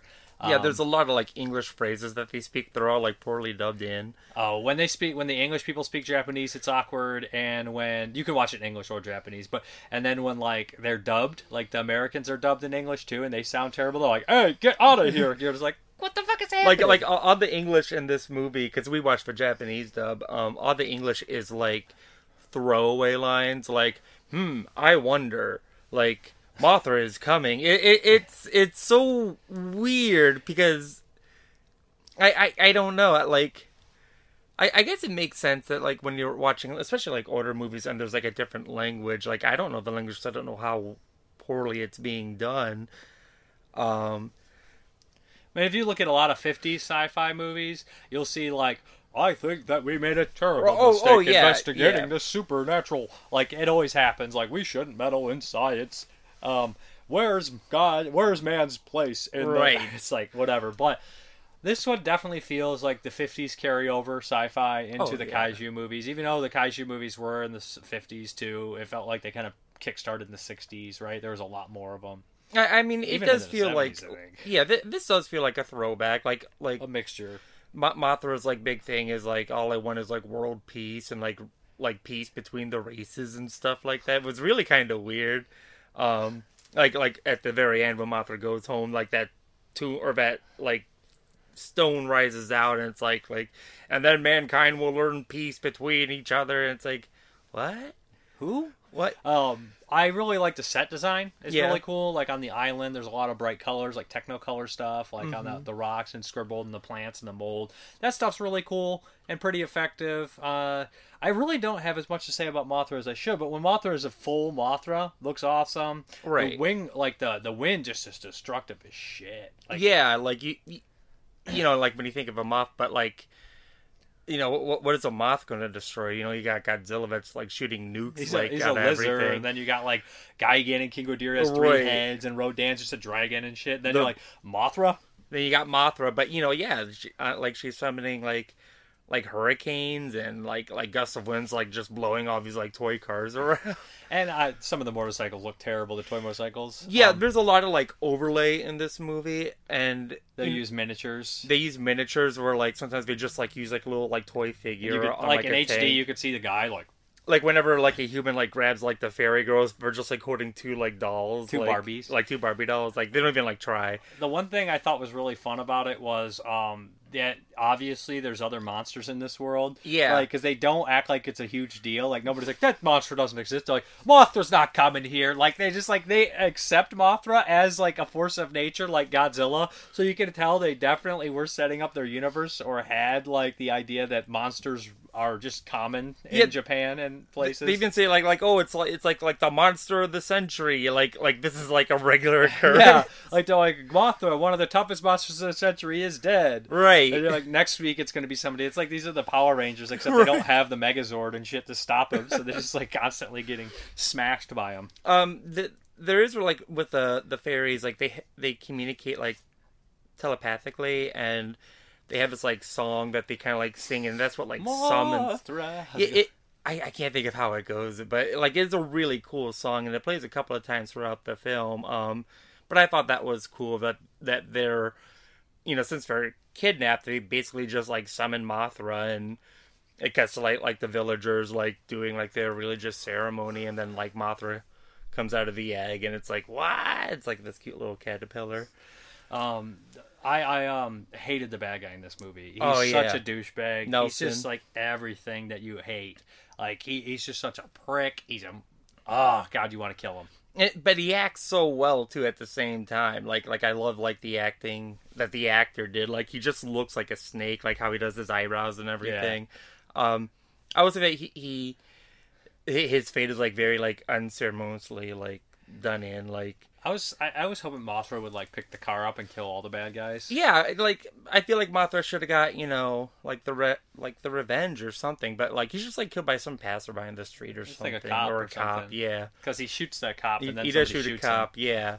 He, he's just dead. Like there's no like speech or anything. It's like ah, then falls down. I like that uh, the main character, the scientist, has like a little brother, and he's like he Yeah. looks just like the reporter, and he's like chubby little brother running around with his like cheap like hat that makes him make sure you know he's a kid detective. Like, Right. Like every like every kid that's doing stuff like has a little cheap hat. He's such a like a, he's such like a Burger King's kid Burger King Kids Club character. absolutely. Like Yeah. if you guys know what that means, like there's just so many of those. Or like like when they try to do the new Ghostbusters, it's these like like any like random group of kid, he would be in the back like with his hat like. Let's oh go, yeah, guys!" it's like he belongs on the cast like Recess or Yeah, like something Hey like Arnold that. or something, you know. Um, so I'm gonna read from John Stanley's Creature Features. Oh, is it in mine? Yeah, I got a spot for it. Mothra, 62, two and a half out of five. Two Asian girls called the Peanut Sisters.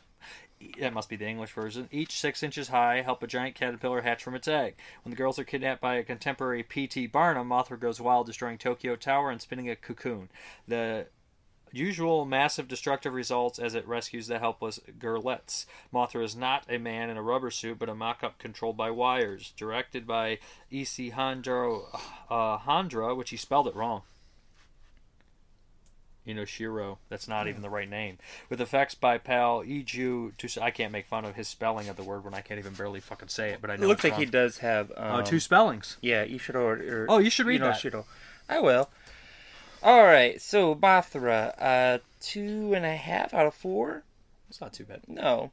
An expedition to a strange island discovers a pair of singing miniature twin princesses called the Alilenas. Brought to Tokyo, they are exploited by a ruthless showman until rescued by their guide, a huge caterpillar called Mothra. Colorful and enjoyable Japanese monster film with elaborate but unconvincing effects. Mothra and the Girls return in several Godzilla series entries. So we actually have here. This is James O'Neill's Terror on Tape, and this is a cool thing they do here. They'll have little spotlights in there of famous directors or actors. Do you want me to Mhm. read it? Let me see. And it has him, 1911 to 1993. I can read it if you'd like. So I'll pick up some of the titles too. Um, do you want to read the Japanese names? Uh, no. the premier director of Japanese monster films for more than 20 years, Honda was the star director at Toho Studios, and the guiding hand being the successful careers of Godzilla, Mothra, Rodan, and other stars. On the other end of the scale, Ish- Ishiro, how do you say it? Ishiro.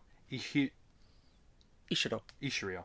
Also, you got to say it in the English saying, not in Japanese. also worked with uh, Kurosawa on projects like Ran and Dreams. He did Godzilla, King, uh, Half Human, Rodan, The H Man, Varnon, The Unbelievable. Have you ever seen? I never saw Varnon, but the monster looks so weird. Um, the Human Vapor, Mothra, King Kong, tons and tons and tons, and it looks like uh, he had some of his last Terror of Mechagodzilla, Yog Monster from Space, just a slew of stuff. Um, to me, I like this movie. Mm-hmm. It's hard to rate. I mean, it is. It's It's like a three and a half to a uh, like a it's a seven and a half, seven, seven and a half, somewhere around there. It's like I a like three, three and a half. I mean, it is a cash in off of like you know the giant monster. It's a cool monster. Um, like you said, you get different stages. Um, but the monster itself is like, like like the final Mothra, and even even the caterpillar Mothra is very cool. Like it's cool, but it's short lived. Um, I think the bulk of the movie is like the political drama going on, the expedition. And people act like that is not ninety percent of Godzilla movies, but it really is. It, it, it is, you, you know, um, and, and even the formulas with Godzilla, it's like, oh, they get him and they freeze him or cover him in cement or like give him like a strongly worded shame and then he comes back and does more and then it's like, oh, You Godzilla's our better friend. stop it, Godzilla. He's like, You know, and, and like Mothra turns out to be everyone's friend, and you, you know, then they team up, or then they fight, or they do whatever. whatever. Um, Yeah. yeah. So next week, mm-hmm. Hard Target or Perfect Blue. What's Perfect Blue? The anime? Yeah. Let's do Perfect Blue. All right. I've never seen it. Um, never seen it either, actually. Okay. So that's a good one, and I've always heard good things. I heard it's like a giallo, but it's an anime. I I do believe that Perfect Blue is part of a series or like a trilogy of films. There's a live action too. There is a live action. Um, I remember somebody talking about it once a very long time ago in a different life. Um, but no, I do think that it's it's at Sato. I can't think of the director's name. I don't know. I can pull it off the shelf really quick if you want. It's right here. You only have the one? I think it's the only one. I have no idea. Uh, yeah. Uh, Sa Satoshi Khan did Paprika. Satoshi Kon. Okay, there Yeah. we go. Exactly. Yeah, I do. I do believe that. I don't know if that they're like all like interrelated. It's not like it's like a trilogy. A loose trilogy. But it, yeah, it's kind of like, a thematic uh, Roman trilogy. Polanski's apartment trilogy where they're not directly connected. something, yeah, probably something like that. Um, you know, less so than like Day of the Dead or uh, Well, the- Day, the Dawn, Dead and Night are actually. Well, that's a loose trilogy too. It's a but it continues zombie right, but. I think that this is more like Polanski's like a thematic Yeah. trilogy. Um, okay, yeah. So no shitty movie, no, no, no. You're not going to torture me with anything. No, I gave you a good movie. You gave me a I gave good you two movie. good choices. Because what what Dave doesn't know is that there are over thirty live action Sailor Moon musicals movies, and I have not seen a single If one. they don't got subtitles, we can't watch it. so he has to think carefully There how no he wants to subtitles. spend the there rest no of his subtitles. year. There ain't no subtitles. I can't watch it. Oh, there's subtitles. Uh-uh. Oh yeah, No, absolutely. well, I don't read. I can't read. I can't read. We just watched a subtitled movie. We're going to watch a subtitled movie Did you see that review? too. Of course I could. I, I stumbled through that. All right, we're done. Bye. Let's get into all these questions, comments, concerns, all that stuff. Last week, I basically asked you guys uh, what Shaw Brothers movies you'd like on Blu-ray. Um, I always notice, like, I'm going to uh, address this now. My camera here is always off center. If you know, there's like a crooked thing to it. The floor in this room is not even. So like I'm not I'm not putting the tripod up sloppy. They do have adjustable legs, but it is a pain in the ass to get them right in here, to be honest. And there's not exactly as much room as there may appear to be because it's filled with all these fucking movies. So uh, if you do notice a little tilt, it's not on purpose. It's not me being lazy. It's me being a little bit lazy. So yeah, anyways, let's hop into these questions and all this bullshit. Thanos, 43 Infinity. Mr. Parka, check out the ballad, uh, the ballad of Clarence Boddicker. Awesome heavy metal track for one of the greatest villains in cinema history. RoboCop is without a doubt one of the most epic cult classic movies that just seems to come straight from a graphic novel or a comic. It stands on its own. Not going to argue with that. Ilk Vomit, my fingers are crossed that an all time favorite Shaw Brothers flick, The Master AK3 Evil Masters, comes out soon enough on Blu ray. Jason Bovey, you know, I might be way off base here, but I'm starting to get the impression that maybe, possibly, you and Jeremy might have different tastes in movies. I wouldn't disagree with that. Um, Eduardo Hernandez Lopez. I know I'm late on the disc rock question, but owning uh, after owning 5,000 movies, tapes and disc, I have only seen my copy of 13 Ghosts Snapcase DVD crap out on me. I watched it many times, and one day it stopped playing through the mid mark. For CDs, I have a few Nine Inch Nail CDs that have disc rot but still work. I specifically remember that my copy of Broken has a black spot on the edge that's grown over the years, but it still works. It's a short release, so it hasn't touched the data yet, I guess. Ugo uh, Piazza. I just got The Long Walk and Ode to Nothing in the mail myself. They both both look very interesting. The OCN distro partner labels are putting out some great, so many great titles, quickly becoming a one-stop shop for all taste. I agree. Like uh, I do the yearly subscription of Vinegar Syndrome, and I'm like, I'm set, and I'll, maybe I'll just buy a VSA here and there and a Peekarama. Then I get there and I see all these uh, labels, and I'm like, Saturn's Core. Fun City. I was like, I need all this shit. It's like basically still like I thought I was getting out of having to spend a hundred dollars, two hundred dollars a month, and then they pull me back in. But with that yearly subscription, if you guys didn't know, with that yearly subscription for Vinegar Syndrome, you get fifty percent off MSRP from their partner label stuff. So like, I, it's just worth it for that at this point. I just bought four titles today on April first. Um, I have to date everything because it's not re- these never go when I record them. Uh, RB, I'm going to be a little sad when your 1994 intro comes to an end because the editing you did for this is so good. The Cranberries Zombie is just perfect song to play in the background. I enjoyed your other years, but this one's is my favorite. I think you're really good at editing. Thanks for the great show as always. Thank you very much. Um, yeah, I, I definitely have ideas for some other years. I just have them stuck in my head, and I've been wanting to do them really bad. Um, Uh, yeah, like it shows you that like it's probably not necessarily my editing. It's probably the use of a needle drop that we both love, right? I mean, I, I've gotten better at editing, I think, and, and just, but uh, it shows you how much like like an advantage. I love Martin Scorsese and, and Quentin Tarantino, two of my favorites of all time. How much of an advantage they have to be able to have that access to music, like to be able to drop, you know, little green bag, or even though that was his early movie. Let me use like the Rolling Stones in a Martin Scorsese movie because we have so many emotions already directly connected with that song. So when that drops and you hear "Sympathy for the Devil" and you have De Niro looking evil and stuff, and, the Goodfellas, you're like, "Oh shit!" That just like that just seals the deal. But if it was some crappy song none of us have heard of, like that's good. Maybe it would make that song popular, but maybe it would just you not be as good as seen. It, it's just strange. Uh, it just takes a special talent to know when to use needle drops. But sometimes, if you get the chance to make your own music video with a song that's very loved, it, it just does a lot of the work for you. But Ken Coakley, Hard Boiled is the most action packed of all the Chow Yun Fat John Woo collaborations. The bird cages in the tea house were basically Chinese men owned pet birds and would take them on walks by carrying the cage with the bird still in the cage. Chow running down the staircase while leaning against the rail, making it look like he was sliding down the rail, is Chow and Woo's trademark of having Chow do something impressive, such as hiding the gun in the plant in the tea house in A Better Tomorrow. Chow shooting the two guns while falling down a flight of stairs in Better Tomorrow 2, or kicking the table to catch the gun mid fight, and The Killer. Anthony Longo is half white and has a British educational background, has always been typecast as villains because of his Caucasian features. Tony Leung, who played Alan, was in another movie of John Woo called Bullet in the Head, which is considered to be a prequel to A Better Tomorrow. Philip uh, Kwok from the Five Deadly Venoms, like Jackie Chan, went to Peking Opera School. Thank you. So I basically commented back. I've seen Wong play lots of different characters, and he goes, Ti Lung from A Better Tomorrow was a Shaw Brothers mainstay. David Chiang, who found the most success of the Shaw Brothers actors, was in the movie that John Woo co-directed called Just Heroes with Danny Inferman, the Killer Lee, and Stephen Chow in the rare dramatic role. David Chiang's character is retired triad and works on boats with a young apprentice who wants so badly to be a triad that he quotes A Better Tomorrow. You can find it free on YouTube. Another good gangster film is Days of Being Dumb, starring Tony Leung Chow Hao and Jackie Chang Hao Wo. Hao Yao. It's a comedy and also free on YouTube. Thank you. And uh, David Lawrence Graham gives uh, Ken his props. Ken knows a lot about movies. So, uh, Invicus Antithesis, good update as always. Always have a soft spot for Puppet Master. The more I watch them, the more I like them. They have a charm. David Zavala, The Sword Stained with Royal Blood, The Avenging Eagle, and Assassin, along with a few others, could use a good Blu ray release. Jason Michael Willard, The Brave Archer Trilogy, The Bastard Swordsman, Ten Tigers of Kwangtung, Avenging Eagle, Thunderbolt Fist, Bat Without Wings, to just name a few. David Zavala mentions that Ten Tigers of Kwangtung is getting is going to be in Shawscope 2. Colin Rogers, Ghost Eyes, Hell Has No ba- Boundary, Curse of Evil, Spirit of the Raped, The Daredevils, and Avenging Eagle, amongst others. Aaron Crothers, Being Human, starring Robin Williams, directed by Bill Forsyth. I don't know if that's Shaw. I don't know. I don't know. It doesn't sound like a Shaw Brothers movie. Maybe I'm wrong. Maybe they produced it with Robin. I don't fucking know. Um, Nick Mua, how do you have the energy to do multiple shows, sir?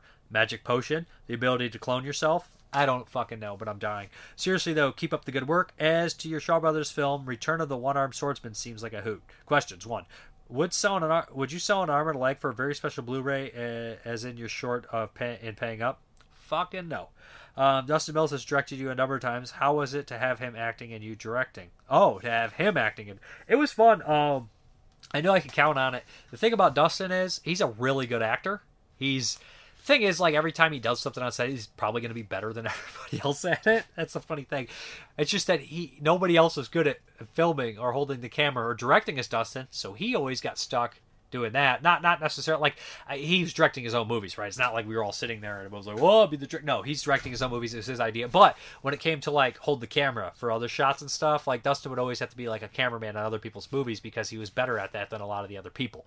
So he didn't get to act as much. But Dustin is a very good actor. It was easy. It was easy. You know, we have a we, we're friends, so we have a a, a small kind of like he he understands what I'm saying a lot of times more than most people and uh, I could count on him. He's he's never really done a bad job in anything I've ever seen him do, like for me at least, um, or anything really. I mean, I can't judge him on that stuff. I think he's great. Will you be? Uh, why don't I have page three? What happened to page three? I didn't print out page three, so therefore I don't have the rest of your questions. There might be a cut here because I'm gonna find them because I feel stupid for not having them on there. All right, I'll be right back. I knew something was wrong thanks a lot. Um, so yeah, Nick Mua, will you be purchasing the second Christopher Lee Euro box set? Absolutely. I already pre-ordered it today. Enjoy your day. P.S. I can't wait for the War and Peace the musical. See you and Jeremy can review it. Uh, no, it's not happening. Simon Lang, Hard Boiled is the greatest action film ever made, period. By the way, Sam Raimi didn't co-direct Hard Target. He was only brought in to oversee the production. Oh, like I remember, like uh, I really swore I heard he co-directed that, but I imagine overseeing the production, he had involved with the editing because I remember hearing like this elaborate story they had. Was it uh, Killer POV or something? They had Bob Murawski who did a lot of editing for Sam Raimi. Talked about you know the editing of Hard Target and stuff. And there's a lot of Raimi-isms in the editing and stuff. So basically, misremembering on my end. Okay, Explosive Action. Shriek Show was renowned for being rotters. Unfortunately, a lot of their old discs. So hopefully, a lot of the Asian Media Blaster stuff I picked up isn't fucking rotting. Uh, yeah. So basically, this week's question. Due to all the crazy shit I basically uh, reviewed this Japanese stuff, so I want to know your favorite weirdo Japanese films. Like, preferably in the vein of the guinea pig movies, or more so like Guzoo, The Thing Forsaken by God, Biotherapy, Cyclops, Gakidama, Conton, those kind of movies, Contain, um, like those movies, the uh, movies in that vein, Mermaid in the Manhole, those kind of movies. That is guinea pig, but different your favorite weirdo Japanese movies, like uh, something like Tetsuo the Iron Man or Hiruko the Goblin, just off the wall weird Japanese shit. Especially if you haven't seen me review it on here, maybe I'll review it. But uh, yeah, we're gonna hop into. Oh, before we get out of here, I want to give a Patreon shout out to uh, James Baker. I want to make sure I say his name right. I appreciate your uh, your support and everything like that. And uh, yeah, uh, hopefully you'll stick around. If not, that's cool too. But thanks, thanks for April donation, everything like that. So let's hop into this update. All right, let's hop into this quick update. So we have Mad Dog Morgan from uh, Indicator. This is a pretty gnarly looking edition here. I remember I had the old Trauma disc. Never did watch that sucker, so now we have Beaten, Branded, Brutalized, but never broken. Dennis Hopper in this bad boy, uh, directed by Philippe Mora, who did The Beast Within and Howling 2 and 3, so and a bunch of other stuff too. So yeah, this one, I hear good things about it. Looks awesome brand new 2022 restoration of the 1976 Exploitation Classic, presented in an individually numbered, strictly limited Blu ray edition with extensive bonus content, a poster, and an 80 page book.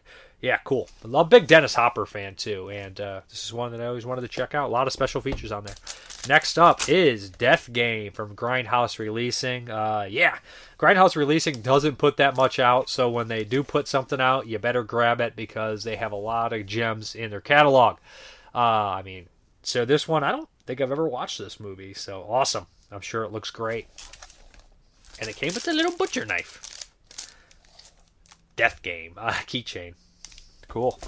Okay, speaking of uh, butcher cl- butcher knives or meat cleavers or whatever the hell you want to call it, we got Meat Cleaver Massacre here from Screen Factory. Now, normally I don't import the exclusive. I meant not import, but buy the exclusives from their site. You know, I I was like, man, it always bums me out. It's like they have supposedly have the catalog to Roger Corman, and then they do these exclusives of like these big movies, and I'm like, I really wish I could buy this, and like I can't just not always because they drop suddenly. I can't always just spend twenty six dollars on one Blu-ray that is just a standard kind of Blu-ray. So I can't always do it, although I'd like to. I just don't. But this one, Meat Cleaver Massacre, was one that I had on bootleg a bunch of times, and it's just a movie that I've always wanted to see. And a lot of times, if I have it for a long time, I'll hold off on watching it until a good release is. So yeah, um, I always love the cover out here. Um, and I know that Christopher Lee has like an opening or something like that. I think he, I think he's he's not in like the main film. There's something weird about it. But anyways, I did never think this would get a Blu-ray. So then another one, uh, Blood of the Vampire, because you don't order one from Screen Factory because you'll pay like seven dollars shipping. So I ordered another one to get the free shipping, and I like these kind of like gothic style horror films, so I ended up picking this one up. Uh, never never seen Blood of the Vampire, so uh, and then last we have Chocolate, which I've heard about slightly, completely forgot about. Saw a clip of it, and I was like, "Oh shit, that that looks awesome! I'm gonna pick this up." Was this uh, Magnolia Pictures? Uh, looks like a good movie, more brutal than Ong-Bak. So yeah. Anyways, that is the update. Let's uh, get back to the video. Okay, guys, thank you very much for watching, and as always, have a good one.